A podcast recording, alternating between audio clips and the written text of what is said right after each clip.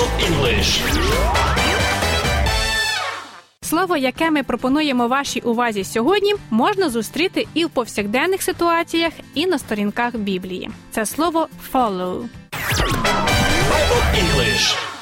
Follow, як я вже казала, досить розповсюджене, і в нього є кілька значень. Насамперед, follow означає слідувати, іти слідом за ким-небудь або за чим-небудь, або наставати після чого-небудь. You go and I will follow. Ти іди, а я за тобою.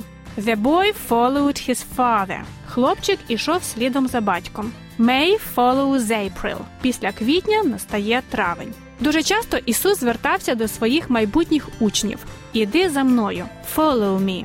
Так він, зокрема, сказав Левієві, що сидів на митниці, і написано, що той устав і пішов услід за ним. Levi got up and followed him. До речі, після цього він став зватися Матвієм. Інше значення follow – слідкувати, стежити, переслідувати. I think we are being followed. Мені здається, нас переслідують. Можна також слідкувати за думкою, і вчитель чи лектор часто запитує: Do you follow me? Усе зрозуміло?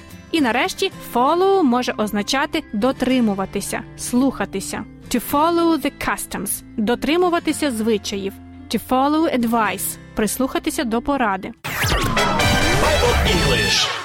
Давид у псалмах говорить до Бога: Твої заповіді я виконую. I follow your commands. А апостол Павло писав до коринтян: Будьте наслідувачами мене. Дослівно беріть з мене приклад.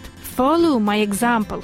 Павло може здатися трохи занадто самовпевненим, але дочитаємо текст до кінця. Він продовжує: Як я Христа, as I follow the example of Christ. Апостол Павло брав приклад з Ісуса. Іншими словами, був його послідовником. По-англійськи follower.